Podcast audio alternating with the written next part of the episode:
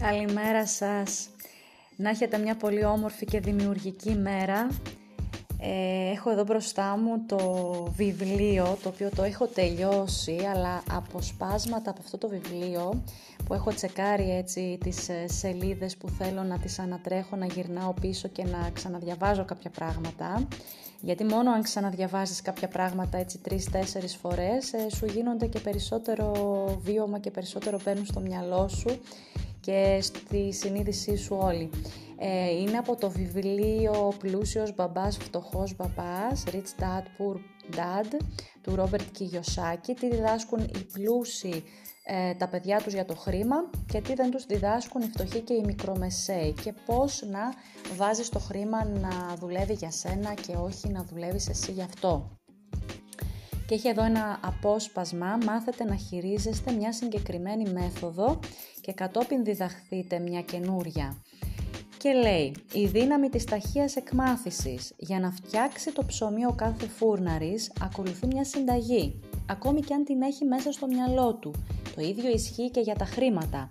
Αυτός είναι και ο λόγος που συχνά αναφερόμαστε στο χρήμα όταν μιλάμε για μαγιά.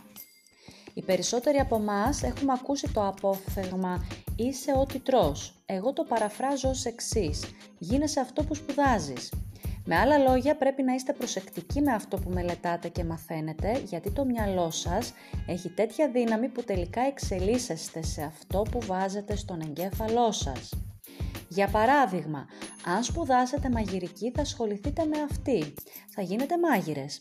Όταν δεν θα θέλετε πια να είστε μάγειρες, θα πρέπει να σπουδάσετε κάτι άλλο, για παράδειγμα παιδαγωγικά. Όταν θα έχετε ολοκληρώσει τις σπουδές σας, είναι πολύ πιθανό να γίνετε δάσκαλοι και ούτω καθεξής. Επιλέξτε λοιπόν με προσοχή το αντικείμενο της μελέτης σας. Όσον αφορά τα χρήματα, οι μάζες ακολουθούν συνήθως μια βασική συνταγή που διδάχθηκαν στο σχολείο, την τακτική που μας υποδεικνύει πως πρέπει να δουλεύουμε για να πληρωνόμαστε. Το μοντέλο που επικρατεί στον κόσμο είναι πως κάθε πρωί εκατομμύρια άνθρωποι σηκώνονται και πηγαίνουν στη δουλειά, πληρώνονται, εξοφλούν λογαριασμούς, καλύπτουν επιταγές, αγοράζουν κάποια αμοιβαία κεφάλαια και επιστρέφουν στη δουλειά τους. Αυτή είναι η βασική φόρμουλα, η συνταγή.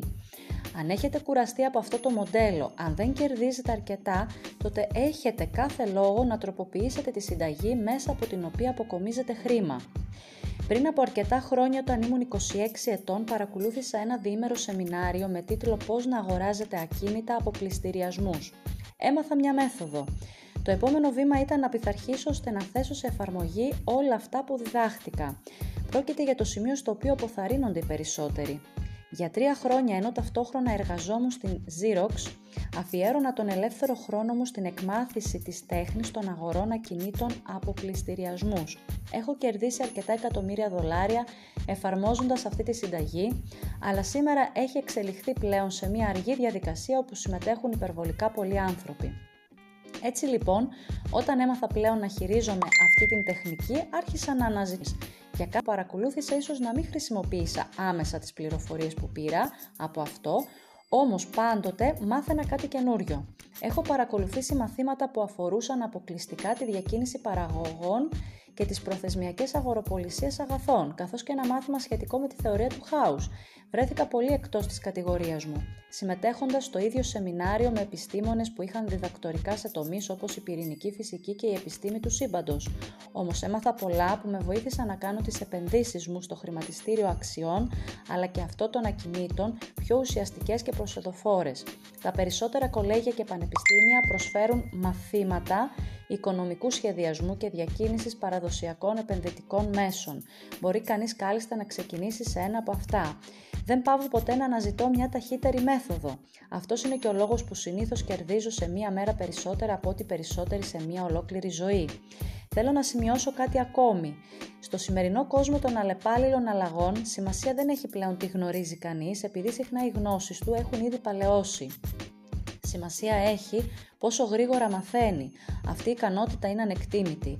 Είναι ανεκτήμητη γιατί οδηγεί στην εκμάθηση ταχύτερων μεθόδων συνταγών αν το προτιμάτε για να φτιάξετε μαγιά.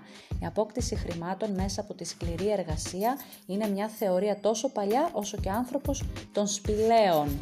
Έτσι ένα απόσπασμα είναι αυτό από αυτό το πραγματικά πολύ ωραίο βιβλίο μου έδειξε ας πούμε και μου έμαθε κάποια πράγματα ε, που είχα στο μυαλό μου κάπως αλλιώς και τελικά αναθεώρησα και είπα στο τέλος του βιβλίου ότι κάπως έτσι είναι τα πράγματα όπως τα λέει ο Ρόμπερτ Κιγιοσάκη αλλά καμιά φορά ε, αυτό είναι, ότι εκπαιδεύουμε το μυαλό μας τόσα χρόνια από τότε που ήμασταν μικροί, από αυτά που μάθαμε από την οικογένειά μας, από το σχολείο, από τον περίγυρό μας, αργότερα στα φοιτητικά μας χρόνια κτλ.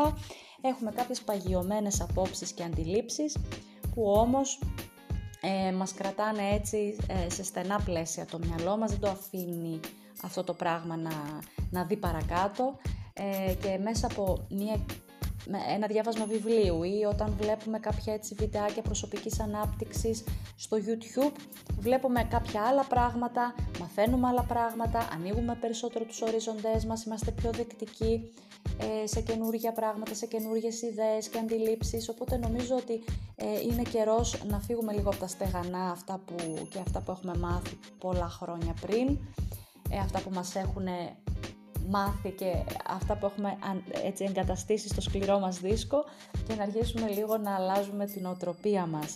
Ε, αυτό ήταν έτσι ένα μικρό απόσπασμα, είναι πολύ ωραίο το βιβλίο. Σας το λέω έτσι, αν θέλετε, αν ψάχνετε κάποιο βιβλίο να αγοράσετε, γιατί όχι αυτό.